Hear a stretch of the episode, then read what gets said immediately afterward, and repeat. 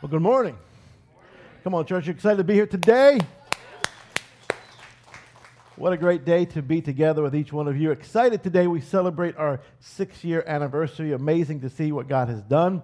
And at the same time, excited to see what God is going to do. Feel that way in your life sometimes? Like you get to a birthday, you get to a big day, you get to a moment, you get to a, you landed that job, you had that child, whatever it might be, that goal that you had set, and you're excited and you celebrate it, but you know it's only the start of something else God is doing. It's only a piece of the puzzle, and I believe that is what we feel today. Is, is we're thrilled. We give thanks to God as we look around and see how much He's done. But I am more excited than I've ever been because of where I believe God is taking us and what's going to happen next here in our church. Amen. Come on, I am glad to be here. If you're new here this morning, welcome to the Avenue. My name is Dave, and that's my wonderful wife sitting there at the end of the front row. And she and I pastor this church. We love it. God called us to it. And six years ago, we started it. Uh, we had 163 people at that first service, had 11 people give their lives to Jesus. And from there, we grew backwards all the way down to about 60 people. You ever grow backwards in life? and then we hit that. Was, I think it was 68. I think that was the number we hit 68. And then from there, we move forward. And that's typically what happens. It wasn't just we were one off. Uh, churches plant and they go that direction. And, um, and then we've seen God do some amazing things. And so, so excited because of this day and what it represents. Uh, there is a lot going on. Let me give you a couple quick upcoming events that we have uh, happening. So tonight is Growth Track. Growth Track is a place that you can on ramp into the avenue. Uh, if you want to join the church, if you want to find out more about the church, or you want to discover more about yourself, it happens in there. And as you go through that discovery, uh, it's just the start. Just think of it that way. It's just the beginning of this new phase of my life that God begins to help unlock some things of why am I on earth and what am I doing here, and you discover some things about yourself. It happens this evening, the first Sunday night of every month at Brandon and Lori's house, and they'd love to have you there this evening. You can go online and register at myavenue.church forward slash growth track and sign up there to be a part of that. It's not too late. Also, tomorrow night, we have our winter revival. We began doing this last year, and the Monday night following our anniversary, we'd have a one night revival service. And so we have a guest coming in tomorrow evening, excited for that, and just going to be a big night. So come out and bring somebody. It's going to be a lot of fun uh, as we have a uh, uh, just a, a, service in the middle of the week, or the beginning of the week, I should say. It'll be different. Uh, we're expecting God to do some amazing things. We believe that the church, when the church is revived, that then all of a sudden we start seeing other things change around us as well. And so uh, it's going to be a challenge, I promise you. Tomorrow afternoon, you're going to be like, oh, I wanted to go tonight, but I was planning on being there, except had to work late, running the traffic, kids throwing up, all kind of stuff. I got a five year old, 10 year old. I know all about it. 17 year old. It will happen, and you just have to set your mind to it and say, I'm going to be there. And when you get here, I promise you, you will not regret it. If you walk out that door and, man, it wasn't worth it, I wish I hadn't come, it was a waste of my time, I will apologize, apologize to you. But I promise you, it won't be the case, and you'll be glad that you were here. We look forward to what God's going to do tomorrow evening at 7 o'clock. Our marriage conference that we're joining another church for at their place happens next weekend. You can register, register for that as well uh, on the website. Uh, the youth have a one night conference coming up on February the 18th. It's a Sunday evening, which we're super excited about as the kids are getting ready for the first time they're doing this. So if parents want to volunteer and say, I want to be a part, I want to volunteer and be there, we'd love to have some extra help that evening as well. You can see Albert and Brittany. And then also the women's retreat is happening in April. This is always a highlight of the year for our ladies here at the Avenue. And so see my wife or go to the website. You can sign up uh, and register. There are spots that are spots are limited, so make sure you get on board with that as well. Again, lots going on, many things happening, so make sure you're doing something. And of course, small groups have launched, and so small group season is here. Make sure you're in a group, uh, join a group. You can be in more than one group. You can go to a group, and if you wasn't your favorite group, you can pivot. Everybody say pivot. Go to another group. Just don't do groups. Find the group that fits you, that you love to be in, do life with those people, and, uh, and expand your community in life as well. As we began the year, we had a word, I believe, a word from God for the year, for the year 2024, and that word was movement. And so uh, we really have embraced that word, and we're, we're creating all of our themes around that word and really building this thought, this idea. And it really fits well to where we are because even as the avenue, we exist to move people from where they are to where God wants them to be. Movement is always vital in your spiritual journey. Your life is more spiritual than it is physical. There's a lot more going on than what you see with your natural eyes. And so if you just stand still and you just stagnant, you become like a pond. You begin to get that thing on the top of you growing over you. And you wonder why my life isn't flourishing, it's not developing, it's not blooming. It's because you don't have a place that it's pushing out to, and serving helps that, and doing different things help uh, give you a release out. So we exist to move people. You be like a river that flows, it moves, it, it turns. And so this, mor- this morning, we are going to just do a one off, just a simple message in itself. Next week, we begin a brand new series on relationships, and it's going to be great. I can't wait. I have been working on this series for probably, what, four or five months, uh, really just trying to build it out. Uh, we have a team that's been working on it as well. We're going to be talking about topics like, for all the single people, how to be single and satisfied. Come on. Anybody? Uh, come on. Like, there is, there, there is a way in your singleness to realize that being married doesn't complete me. I can be satisfied as I am. I didn't get married until I was 29. I do have space to speak into this. I didn't get married at 18 and didn't I lived quite a bit of my adult life single. And so now if you're married, you're like, what Pastor, what Sunday will that be? Because I won't be here that Sunday because you're just talking to single people. No, there's still plenty of application to be had for everybody, for each one of us in our lives. I'd invite you to come out because then we'll have a Sunday where we're talking about how to keep our marriages strong. We're talking about how to date if you're single, if you're, if you're raising teenagers, how to talk to your kids about sex, how to have a conversation with your children because you need to own that conversation. Their friends don't, their school doesn't, other people doesn't, don't, culture doesn't. I'm going to give you a book. I'm going to give you a, a, a, book to find that will really help an application point so you can read this and be like, this is the conversation I need to have. I just didn't know how to have it. Where do I start? It's fantastic. It's going to be a great series. I invite you to come out. Begins next week and bring somebody with you. Don't tell them why you're bringing them. If they got like relational challenges, just be like, it's a good time to come visit the church.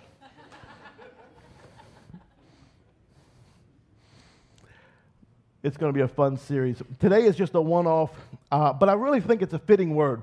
I believe that's a word that fits where we are right now. It's our six year anniversary. So I went to the sixth book of the Bible, the book of Joshua, and I went to the sixth chapter of the sixth book of the Bible, and I found myself in a well known story about Joshua and the walls of Jericho.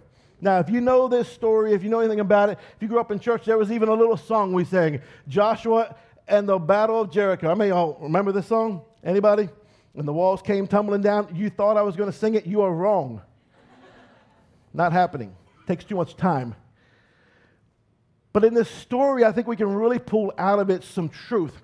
Here's why because the Avenue has its sixth anniversary today, but we're entering into our seventh year. And I think that's significant to understand that even though we're six now, we're entering into the seventh year. Six is the number of man, it's the number of incompleteness, it's a number of humanity trying to be like God but not achieving it. Seven is a number of perfection, it's a number of God, it's a number that completed, um, that God uses for completeness. And so we are entering into our seventh year now. And I believe then prophetically to encourage you, we're going to see God begin to do things and complete things that He said He was going to do. We're going to see God fulfill promises that He has made to us. We're going to see God do things that we've only been praying and hoping for for years because we're stepping into that seventh year now. Does anybody believe what I'm saying? So, Joshua chapter 6 is where we're going to dive into, but I want to give you one verse from the New Testament before because I need to set this up. Hebrews chapter 10 says this You need, look at somebody say, You need. You know, I really feel like I'm going to start preaching when I start having you talk back you need to persevere so that when you have done the will of God, you will receive what He has promised. You need to persevere so that when you have done the will of God, you will receive what He has promised.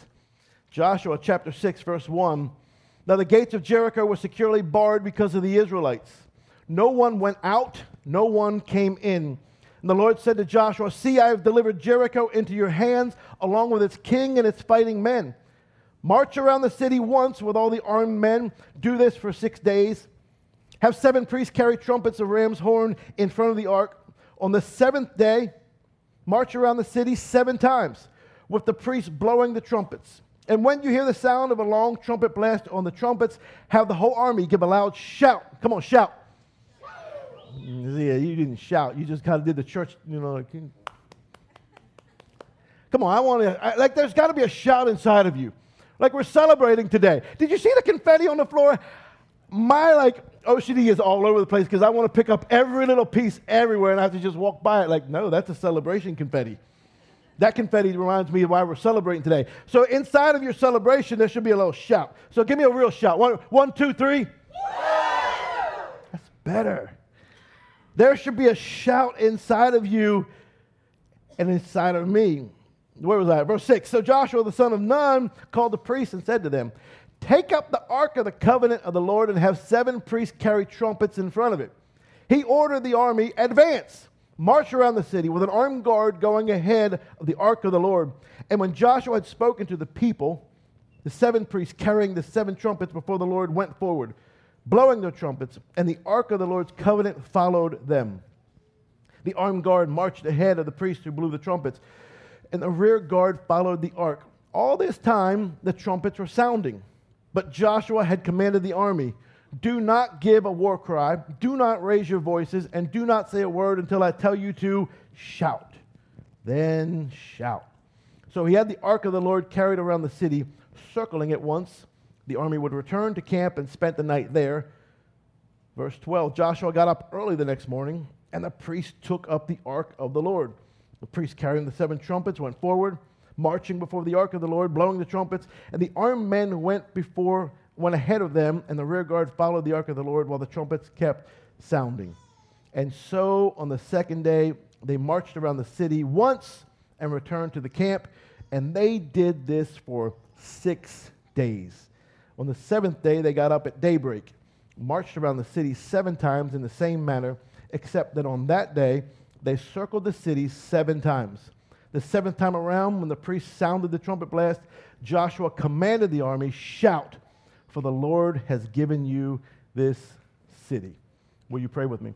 God, we thank you this morning for what you've done here. God, we have expectation and hope because when we look past, we look behind us, we know that you're setting us up for even more in the future. This morning, God, I pray that you speak to our hearts, minds.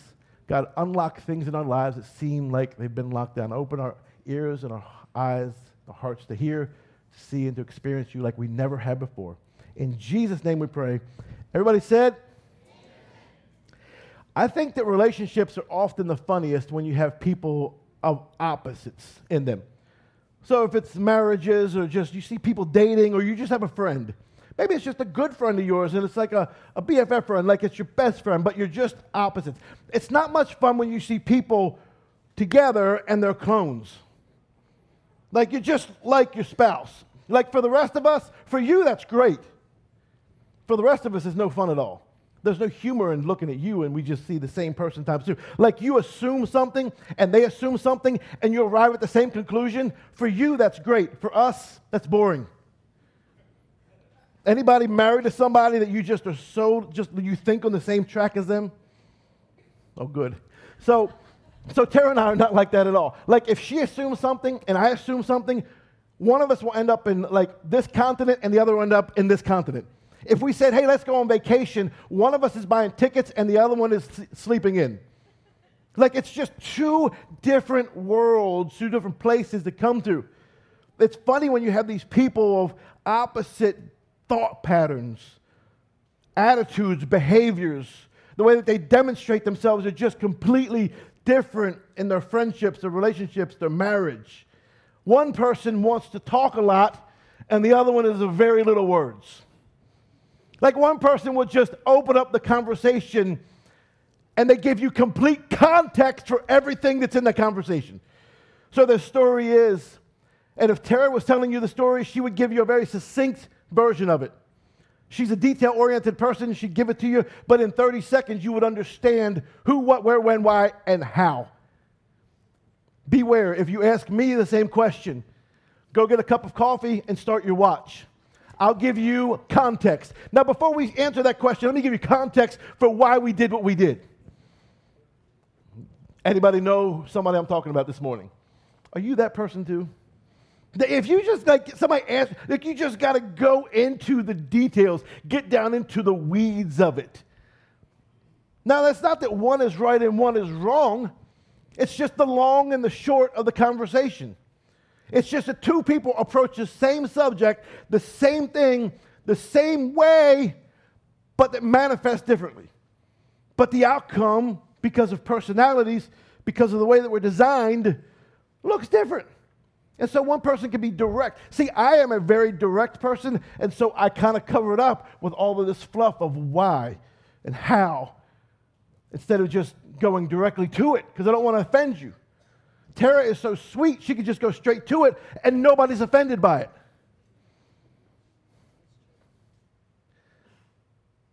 This is exactly what we have in the picture that we just read this morning. So, in these contrasting verses, we have the long and the short of it. We have Ephesians 10:36. For you have need of perseverance, so that when you have done the will of God, you can receive his promise. Man, that's great. Right there, like it's a reel on Instagram. Go to the next one. I got that word. Word for the day, word for the year. My life is set. I got that word. But how that word plays out in your life, Joshua 6. How you see that come to pass in your life, Joshua 6. Because you get a word from God and you don't get a timeline. God says, Trust me, and He doesn't give you a time frame. God says, I'm going to do it, and He doesn't tell you when. He says, Count on it, it's done, and He doesn't tell you how. And this is the way God works. And it can be frustrating if you don't understand it, or it can be faith building if you do. Because the challenge is am I going to get frustrated at God, or am I going to walk in faith? all throughout the scripture. Go through the whole word of God, and you'll see this pattern over and over. Jesus dies, buried, comes back to life, spends time with the disciples and 500, and they gather on this mountain, the Mount of Olives, and they watch him, and he stands there and he goes, Oh, it's time for me to go away. I'm out of here. I'll be back. Levitates off the ground into the clouds, disappears. The angels appear. And they say, The same way you saw him go, he shall appear and return to you again. Well, that's good news. And you know the disciples had to walk away going, Well, today's Sunday, so when should we expect him back? By noon tomorrow? Like by lunchtime? 2,000 years later. Come on, church. Two millennia later, and we're still waiting on the promise. You have need of perseverance, so when you have done the will of God, you can receive what He has promised. Generation after generation after generation has believed it and has died, and we're still waiting on His return. And listen to me, we don't have a time frame, but we do believe. And He is coming back, and He's going to take us off this earth, and we shall forever be with Him again. The challenge is can you persevere? It's the long and the short of it. It's the way that God approaches our lives. He's more than happy to make you a promise. He just doesn't give you time frame. The blueprints, the how-to. Look at the promises of God all throughout Scripture in your life. And sometimes they seem to take a long, long time to pass. You find yourself waiting and wandering, believing with bated breath that God's going to do what He said He was going to do. Eh, it used to really impress me. I used to really be impressed by people that had the faith to begin something, a startup, a church.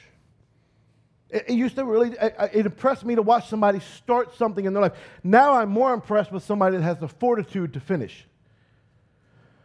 Now I look at life and I'm like, wow, starting wasn't that difficult finishing is.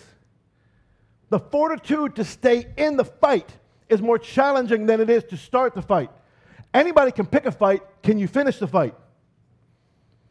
Anybody can have kids. Can you parent the kids? Anybody can get married. Can you stay married? Anybody can start a church. Can you pastor a church when it doesn't look like the way you had in mind? Six years in, and we're still leasing space in a building. Anybody can join a church. Can you stay with the church if the church hurts you? Or they don't meet your expectations? Or they're asking you to serve, but I wasn't scheduled. I didn't get an invite. I wasn't on PCO. I don't know what that means. Join the dream team. Can you stay with the church even when? Because it's easy to join, but it's a fortitude to finish. Six years in, there's I face this question a lot like, what's the church doing? Where's the church at? How's the church going? And I have to answer by faith because, of course, inside of us, the picture we have now is not the picture I had when we started this thing out. But again, that picture, where did I get that picture from? Who gave me that picture? God just said, go plant a city. A couple of the words that God gave us as we were praying about this one was, He said, There are people praying for a pastor. I'm sending them you. I was like, that's a good word. Okay. I didn't get any other details. I don't know who those people are. Maybe you're here today. And six, seven years ago, you were praying for a pastor. Oftentimes, when we get a word from God, a promise from God, it's there and it lands and it encourages us. And God sets back to wait and see do you have the faith to finish, to hold on?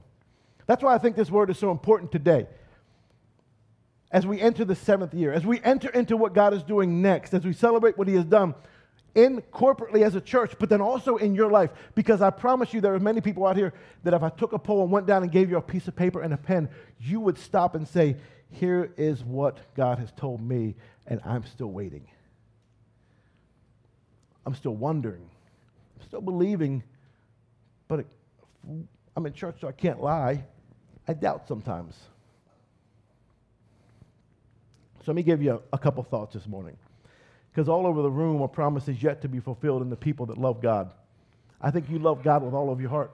I think you really want to follow God with everything, but you're wondering why is it I haven't seen that thing happen just yet. So this message is for people in the middle, in the waiting. And it's, I think, appropriate for each one of us in one way or another. Let me give you some handles on how to walk through the waiting time.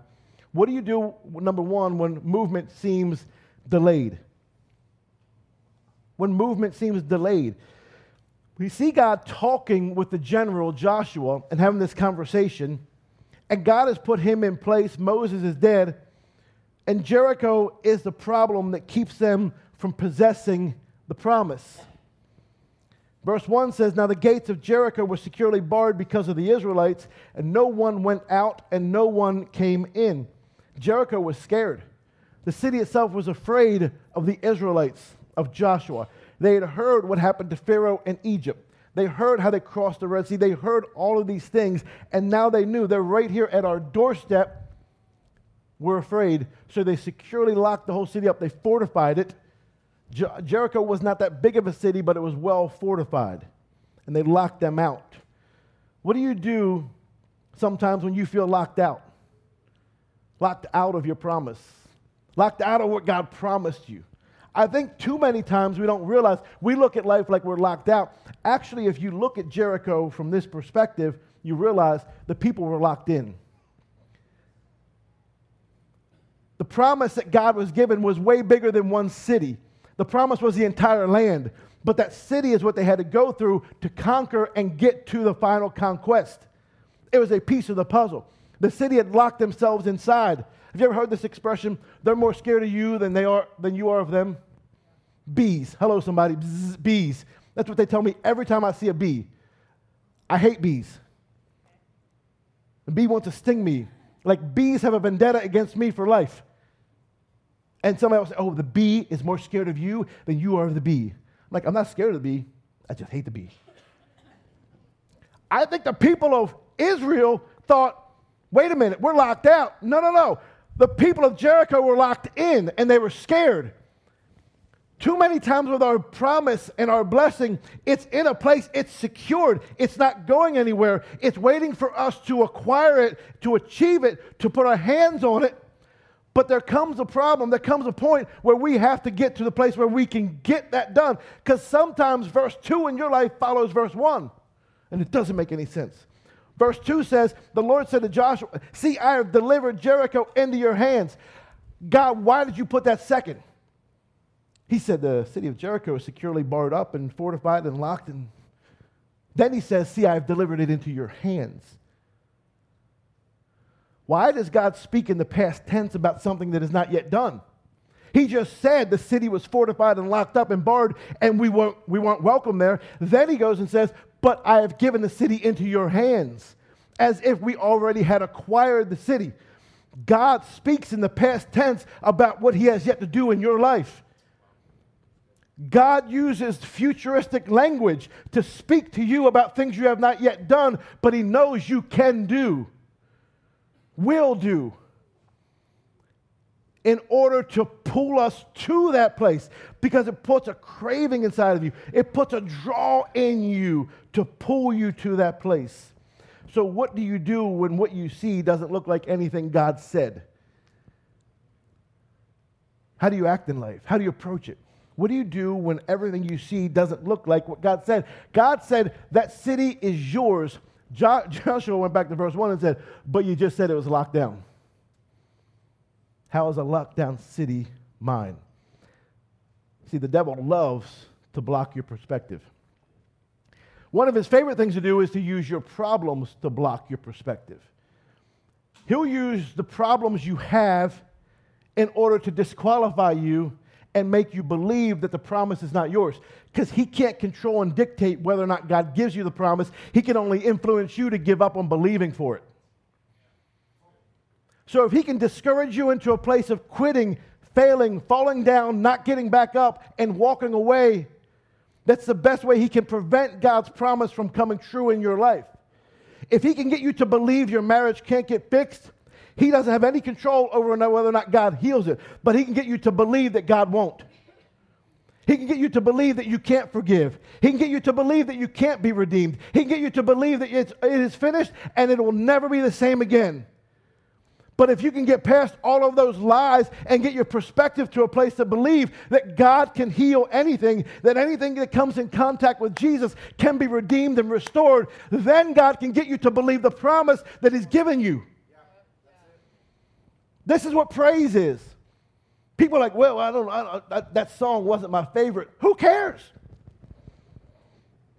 I don't care if the song, it's not always my favorite.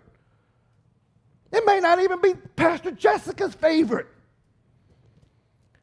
It's God's favorite. Like, we don't like singing songs about us around here. We want vertical songs about Him. I don't need to be lifted up in this place. He does. Here's why because my problems are already in front of me. I don't need to know more about my problems, I need to know about my God. So if I can use praise to get past my problem, my perspective changes, and suddenly I get my eyes on that promise. Because the problems are already there.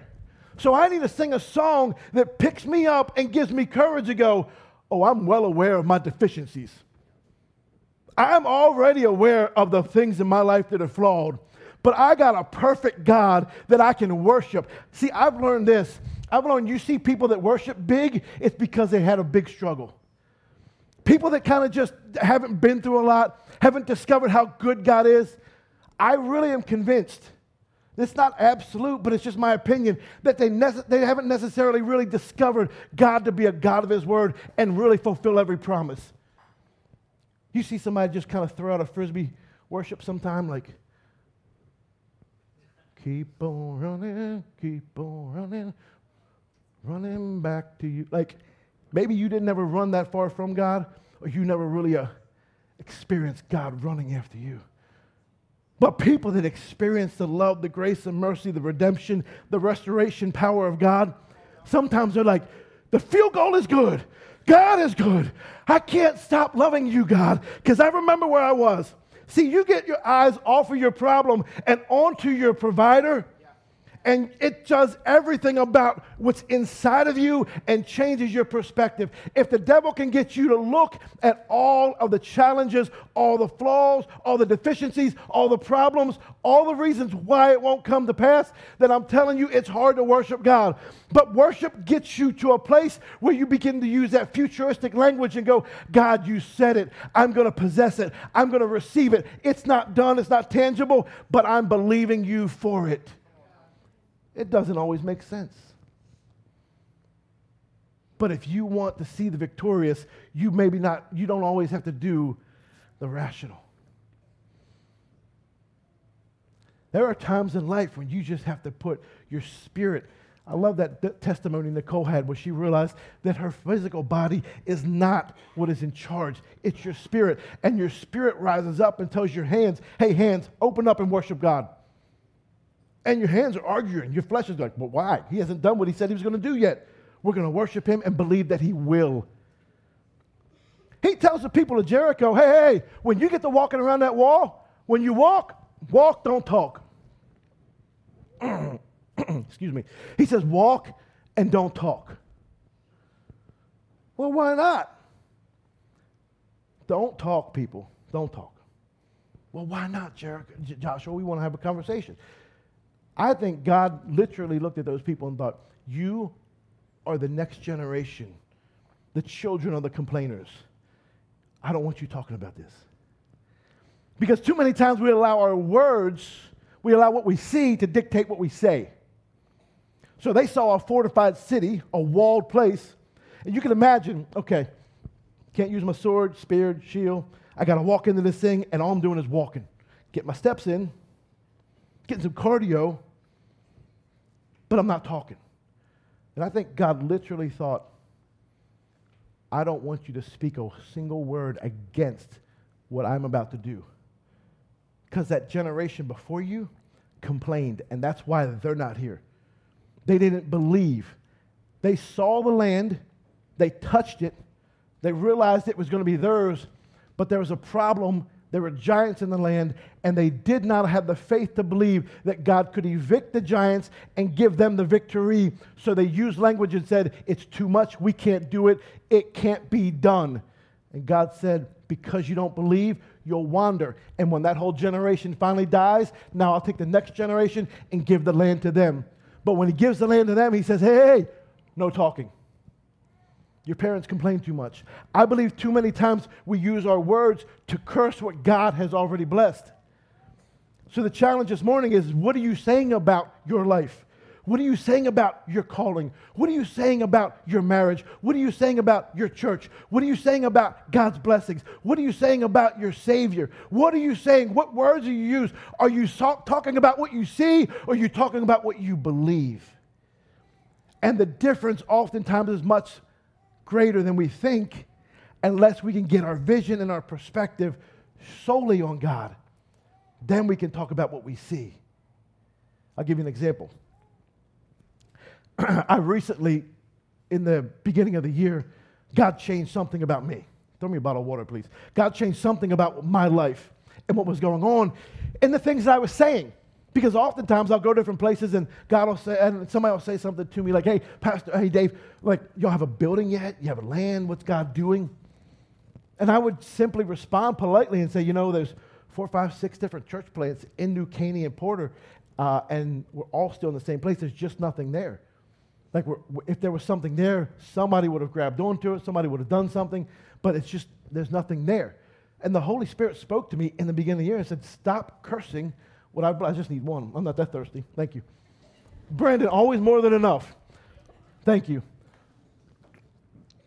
and I said, but God, like, it's not there. And he said, but I've told you you're going to possess it. So it has to be there. I just haven't given it to you yet. And so I retracted my statement and said, okay, I'll change my language. And from now on, I'll say, we just haven't found it yet. Oh, it's there. He just hasn't given it to us yet. Because by faith I believe He will. It will come to pass because we partner with God and see it done, and He has promised it. But uh, I used to, there's no building, there's no, the land's too expensive, all these different things. All these different problems used to block my perspective of what God was doing. And so, just to be honest with you, I had to change some of that and get to a place where I now go, you know what? It's there, He just hasn't revealed it to us yet. It's there, we just haven't taken possession of it yet. It's there, we're still running the play and do everything He's told us to do, but we just haven't stepped into it yet. Why? Because if you allow your problems to block, your perspective, you'll never see God for who he truly is. Ephesians 1 3 says, Praise be to the God of our Father, our Lord Jesus Christ, who has blessed us in the heavenly realms with every spiritual blessing in Christ. You know you have spiritual blessings in the heavenly realms. Blessings that God has stored up for you and wants to give you, but it's a matter of time until we step into them. We can praise and worship and believe and speak above our problems and change our perspective and put it more on His promise. Number two, movement isn't always discernible. it's not always discernible. It's not always easy to see. It's not always visible. God and Joshua had this FaceTime call, face to face. Theophany. Joshua chapter 5. I don't have time to go into it. You can read it later. And it's in that space that now Joshua is aligned with God. He gives him these instructions, and he says in verse 3 March around the city, all the armed men, do it for six days, and have them carry all these things and the trumpets. He said, Have the whole army give a loud shout. When you hear the long blast on trumpets, shout. Then the wall will collapse. This is one of the formulas God uses. It's a when and then. When you do this, then God will do that.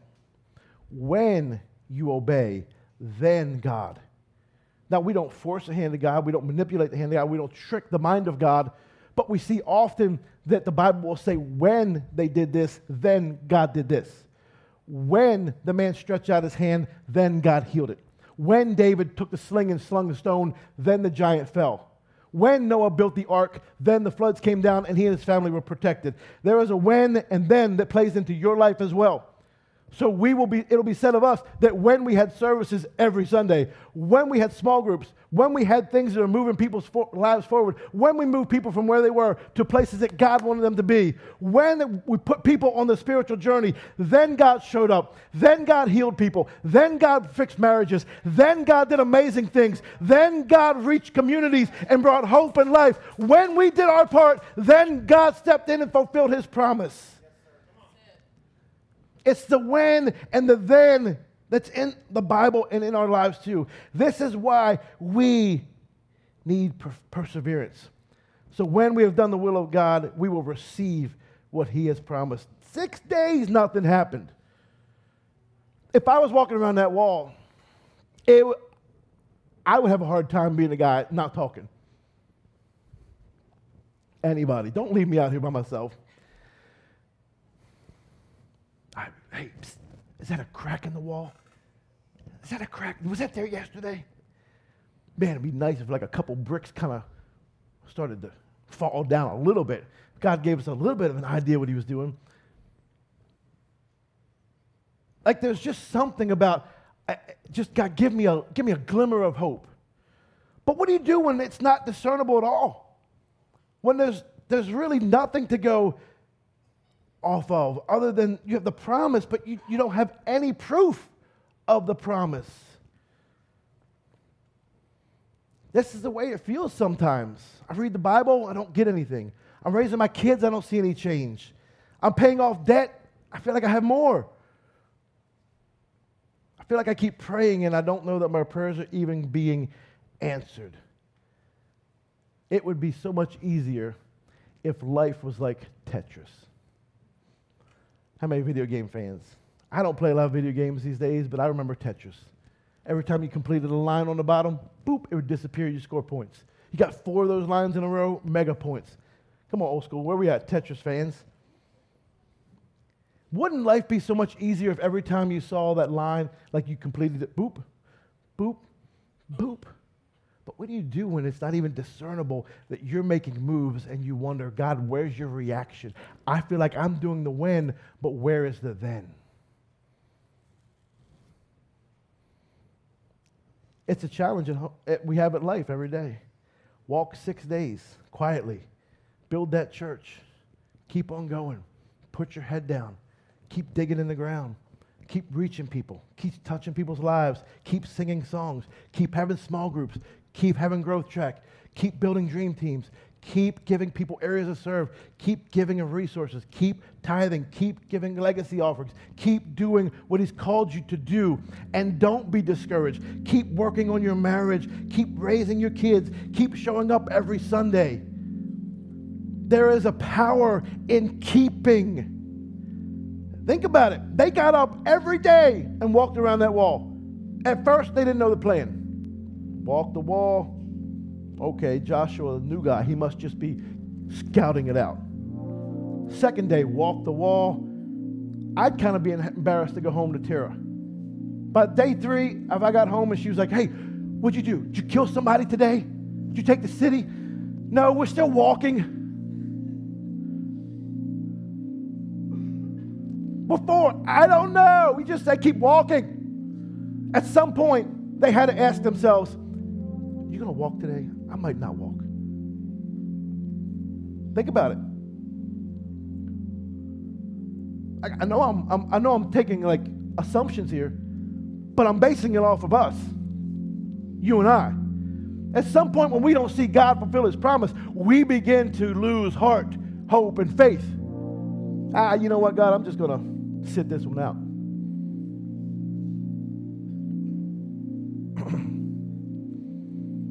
Walk this thing.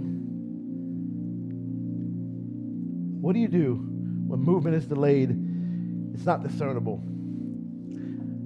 Number three, understand movement is developing. Probably in ways we don't see. Because God is more concerned about you and your character than you and your comfort. God cares way more about developing you as a purpose person than developing the plan for you. Because if He can get you as a person to be faith filled and obedient, plans will just be knocked out over and over and over. But if you as a person are filled with mistrust, paranoia, insecurity, unbelief, what plan of God could ever be accomplished if that's the way we lead our lives? So, understanding that the development is oftentimes happening in here is wisdom to understand the when and the then. Because those guys had to get up every day and go, okay, I'm to walk this wall. I'm walking this wall. Here I go, round in a circle again, walking one more time, going back home, seeing nothing happen to the eyes, but what was happening was on the inside. Faith was being built up, believing. Hey, I remember our parents screwed this whole thing up. That other generation, they, they talked a lot. We've heard those stories. We're going to keep our mouth shut and we're just going to keep showing up. Maybe it doesn't make sense. Maybe it doesn't add up. Maybe it's not, but we believe that God's doing something through this guy called Joshua, and we just have to keep showing up. Oh, there's power in showing up. There is so much power in showing up. Just show up to your job. Just show up to your marriage. Just show up to your kids. Just show up to the person you're called to be. Just show up to the person God created you to be. Just show up. Just be there. Just be present. Just show up. And when you're there, be all in. God, I'm here to serve. God, I'm here to worship. God, I'm here to parent. God, I'm here to study. God, I'm here to read. God, I'm here to love. God, I am here. I showed up and I am here. There is power when you show up and you position yourself to say, God, it's over my pay grade. Making circles doesn't make sense. But what's happening is happening in here. It's developing you. Oh, sometimes you just feel like you're walking in circles. Any NASCAR fans? See, same guy, both services. I don't, I'm not a big NASCAR guy. I like a lot of sports, a lot of sports. Making left hand turns is not my favorite thing to do in life. Straight left, straight, make another left. Straight, make another left, make another left, and you've arrived. I had tickets in September to go to the Texas Motor Speedway, see the race, be down on the grounds, walk among the cars, be a part of all the festivities. It was only going to be like 109 degrees amidst all the cars running, like 4,000 horsepower cars and such. I know this stuff. And I had to pass. It was just some things you just say no to. I couldn't, I couldn't make everything happen. And it was a great gift. And I'm not a big fan. And so it was just one of the things I said, I, I can't make it. But my point is, is like, I didn't know much about NASCAR, but I know they go round and round. Every time they go around, there's a little thing that happens in the bottom. See, this is the way sports work. You're in the first inning, you're in the second inning, you're in the third inning, you're in the first quarter, the second quarter, the third quarter, first half, second half. You always have a clock. NASCAR, you have laps. Lap one, boom. Left, left, left, left, left, lap two, lap three. All these laps. And you get to the end, and all of a sudden, you see the white flag, correct? The white flag, and it tells you it's the last lap. And you see these guys just gunning it to get to that checkered flag for the victory. If only life was as simple as knowing what lap we were on. Oh, there's the last lap. Pastor, this is the last time we have to meet in this building. Here we go. This is the last time I have this argument with my spouse. Here we go. This is the last time I have to get stuck in this habit. Here we go. This is the last time I have this whole same hang up in my life, same attitude in my life, same mentality in my life. It's the last time, and I'm on to the next one. Life doesn't work that way. It's not that simple. Why? Because God's more concerned about getting what He's doing through you than you through it. If He was just worried about getting you through it, He wouldn't care about you as much. He cared more about the project. God cares more about the person than the project. So He's working on you. So the project then will be nothing.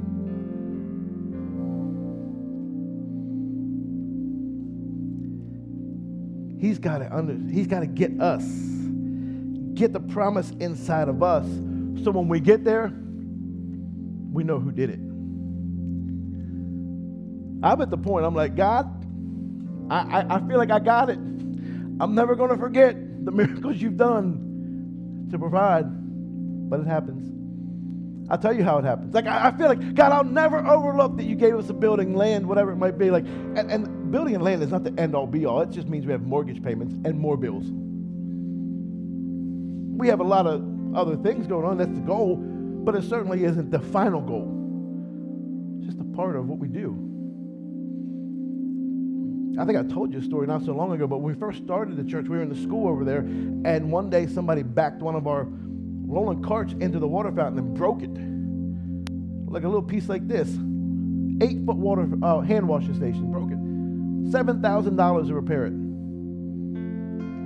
God shut the church down and close the doors. We're done. We just started. And three other organizations, ARC, Journey Church in Kingwood, and Declaration Church in Spring all sent us a check, three checks equaled $7,000, and paid for us to fix the water fountain. The problem is, I forgot about it for years. Because if we're not careful, we get too focused on what's happening instead of what's happening in us. And when I realized that it came to my memory one day, I was praying, and the Holy Spirit was like, hey, remember this? And I, I started putting it together. I was like, I. I felt so bad. I was like, I forgot all about that. And I reached out to those two pastors in that organization and said, I just got to be honest. I thanked them then. I said, but I forgot this, and this was so good. Thank you. It's so easy sometimes to even forget what God has done for us. Would you stay with me this morning?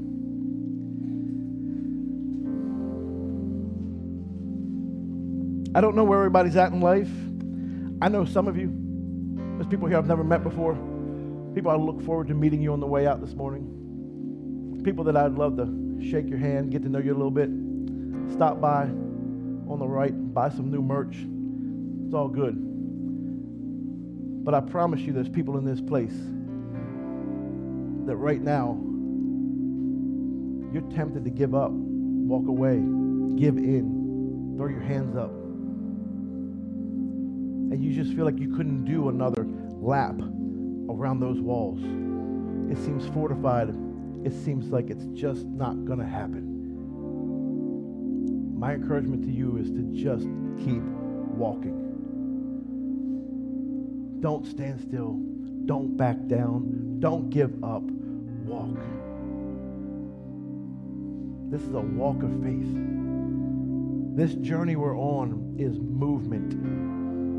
And the more we keep moving, the closer we actually get. Would you pray with me this morning? God, I pray this morning that you would help us see that inside of our circling and taking laps, you're actually preparing us for what we're going into.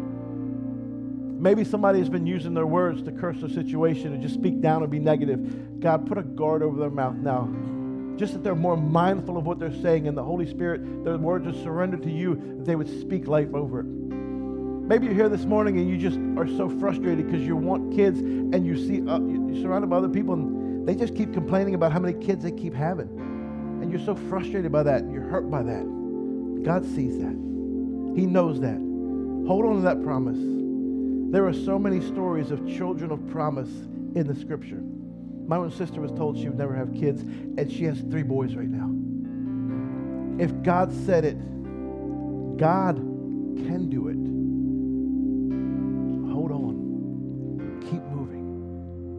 Marriage needs healed. Maybe it's your personal walk with God and just your, your relationship with Him alone. Don't give up. Don't stop reading, worshiping, studying, believing. Don't give up on those kids. Don't back down from parenting them. Hold the line. Encourage them, love them, correct them. Don't give up on your church. Maybe it's not exactly what you pictured and it's not the blueprint you had laid out for us yet. Not for me sometimes.